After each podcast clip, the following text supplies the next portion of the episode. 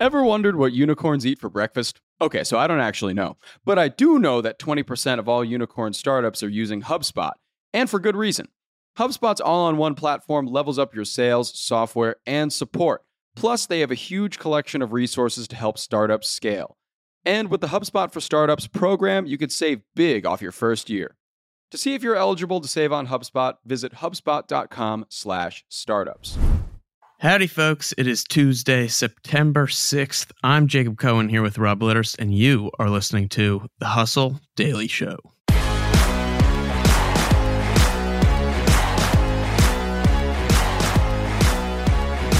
Today, we're going to be talking about a job that was much more popular back in the days of Moses shepherding. Today, though, as solar power becomes more widespread, as is the demand for shepherds and their sheep. But why is that, and how lucrative is this shepherding gig really? And also, why sheep specifically? We'll get into all that in a bit. Before we do, let's take a quick look at what else is going on in the world of business and tech. Let's get crackling.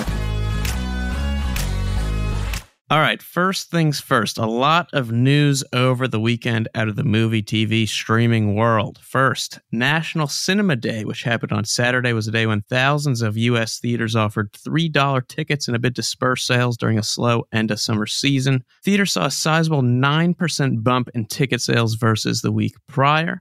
I think that's a good promo. Definitely. See them doing it again. And along those lines, you know, people are going into theaters a little less the last month or so, but streaming is doing pretty well. Amazon said Lord of the Rings, The Rings of Power had 25 million viewers in its first 24 hours out. Wow. Which is significant, I would say. You could compare that to the new Game of Thrones prequel, The House of the Dragon. HBO said the show notched around 25 million viewers over the course of the first two weeks it was out. I watched both of those. Which one did you like more? I like The Rings of Power more because I like the more adventurous style of show, more House of Dragon, Game of Thrones. That's more of like a political kind of holding court, the way that like Yeah. Tyrion Lannister used to in Game of Thrones and all that stuff. Yeah. Right. So I like the adventurous stuff. And lastly, in this space, Netflix's Arcane became the first show from a streaming service to be awarded an Emmy for Best Animated Program. Good for them. All right, moving along. You heard of NFTs. You might not understand them, but you've heard of them. Well, now apparently ISIS, the terrorist group, is getting into the NFT game as well. Oh, sheesh. I mean, I feel like we should have expected this at this point. Only a matter of time. yeah. A simple digital card praising Islamist militants for an attack in Afghanistan last month is the first known NFT from a terrorist affiliate. Its creation is being seen as a sign that terror groups could use the decentralized and censorship proof kind of aspects of the blockchain tech and all these trends to get around some of the Western security efforts that have been in place for the last two decades. So I'm sure we'll see a lot more of this, unfortunately. Yeah, that's interesting. The one thing that I just still don't really understand about crypto, the blockchain, decentralization is they talk about this and how they could use it to get around Western security efforts, but I feel like the blockchain like logs everything. You can track what people are doing on the blockchain. So I, I don't know. It almost seems like it would be counterproductive if you were trying to keep something a secret, but I don't know. Yeah, that's a good point. Scary stuff. Instagram is being slapped with the second largest privacy fine ever from the European Union for allegedly mishandling young users' data. Ireland's Data Protection Commission said Monday that it's fining Meta $402 million for this. Meta said the decision is regarding old settings that were updated over a year ago, and it plans to appeal the fine. And lastly, Apple's fall event begins tomorrow. The company is expected to release the iPhone 14, Apple Watch Series 8, and possibly some new AirPod and iPad models.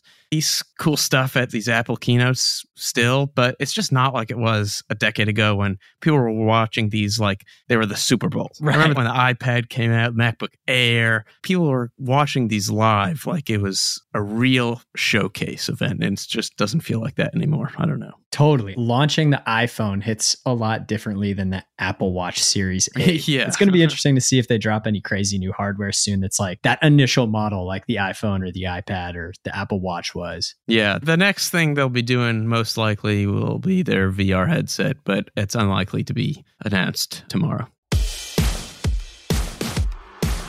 All right, and with that, let's talk about the solar sheep industry. Can you please tell me a little bit more about what's going on here? Yeah, well, that's how I felt. I read a headline in the Wall Street Journal, and that's exactly how I felt. I just needed to look into this space more. So let's back up for a bit, give some context. So, according to the U.S. Department of Energy, solar power capacity has grown from just 0.34 gigawatts in 2008 to an estimated 97.2 gigawatts today. That's enough to power the equivalent of 18 million American homes. Wow. So, not nothing, but that's just over 3% of total US electricity.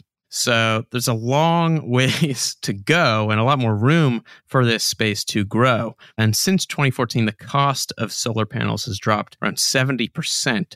So, it's getting cheaper to develop this space as a result, you'll probably see just faster and faster development of it. Love that. And here's a neat stat placing solar panels on just 22,000 square miles of land, which is about the size of Lake Michigan, could theoretically supply enough power to power the entire United States. Wow. So it's not so insane when you think about it, right? There's a lot of land in this country, a lot of room for solar panels. And there are now more than 250,000 solar workers in the United States in all kinds of fields that have to do with the space between the actual mechanics and the business side of things and more. So it's obviously a growing industry, growing very quickly with a lot of potential too. Now, an important part of how solar panels operate, you don't have to be a rocket scientist to figure this out, is the sun. It's important that nothing blocks the sun from the panels. And these panels are often situated on thousands of acres of grassy fields. And grass can grow pretty tall in these fields to the point where it can actually interfere with the photovoltaic process and maintenance of these panels. Wow. Yes. So the maintenance of this grass is actually a really important factor in the solar industry. And the interesting thing here is that the most popular method for cutting this grass, ironically to help with this modern technological marvel, is something us humans have been using for thousands of years sheep and shepherds. So, in the United States, the number of solar fields using sheep now sits in the tens of thousands. Wow. Yeah, pretty crazy. These flock owners are, these shepherds are charging up to $500 per acre per year for these services, basically just landscaping for solar farms uh, using sheep. And the solar companies are happy to be good partners because it's so effective. They offer on site water pumps for the sheep, they give them spots to sleep in the solar fields. And the Wall Street Journal actually spoke with several of these flockers, the shepherds who are in this business. And one was describing how it's totally changed his life. His flock is going to be generating hundreds of thousands of dollars a year, has helped him pay off a house. One owned a concrete company, read about this going on in Europe, the solar grazing trend. And now he has flocks of thousands of sheep and runs a business with 10 employees doing this. And some have so much faith in this trend that they're taking out loans to build out bigger flocks and move their families hundreds of miles to solar sites. And demand for shepherds is now greater than supply. Unbelievable. Which is pretty neat. Where can you even learn to be a shepherd? That's a great question. Not many places, honestly. and it's a problem and an opportunity. There's some solar grazing education supposedly offered through the American Solar Grazing Association, which is a very specific association, and also through some grad school kind of things at North Carolina State and Cornell. But you can't just go to like NYU and major in solar grazing, right? right, not yet. So there's probably an opportunity here for this space. And you might be wondering why sheep? Why not a lawnmower? Why not another animal like cows, horses, or goats? So we'll start with mower. Mowers are very efficient, but they cannot maneuver easily under these panels. So you risk damaging a lot of the equipment. Interesting. And then you can look at things like cows or horses, very effective mowers themselves, but they are too big to go under a lot of these panels. So also not a good answer. And then you have goats. Apparently, though, goats are not very well behaved. And if you were to put them on these solar fields, they just start jumping all over the panels and chewing on the wiring. And so sheep apparently is just the perfect tool for this. And what's interesting is I've seen this extend beyond just solar energy. I've seen videos all over of small local landscaping businesses doing the exact same thing for people's lawns that are overgrown, have poison ivy and whatnot. The hashtag goats of TikTok has 1.5 billion views. What? Yeah, one of the top videos I saw is a video of a guy pulling up a little trailer to someone's yard with that had a bunch of weeds in it. Just opens the door, 50 goats run out and just start munching the weeds. Unbelievable. The customers love it because it works. The internet loves it because it's cute. It's chemical free. And the only real emissions you're going to get are the ones coming out of their butts.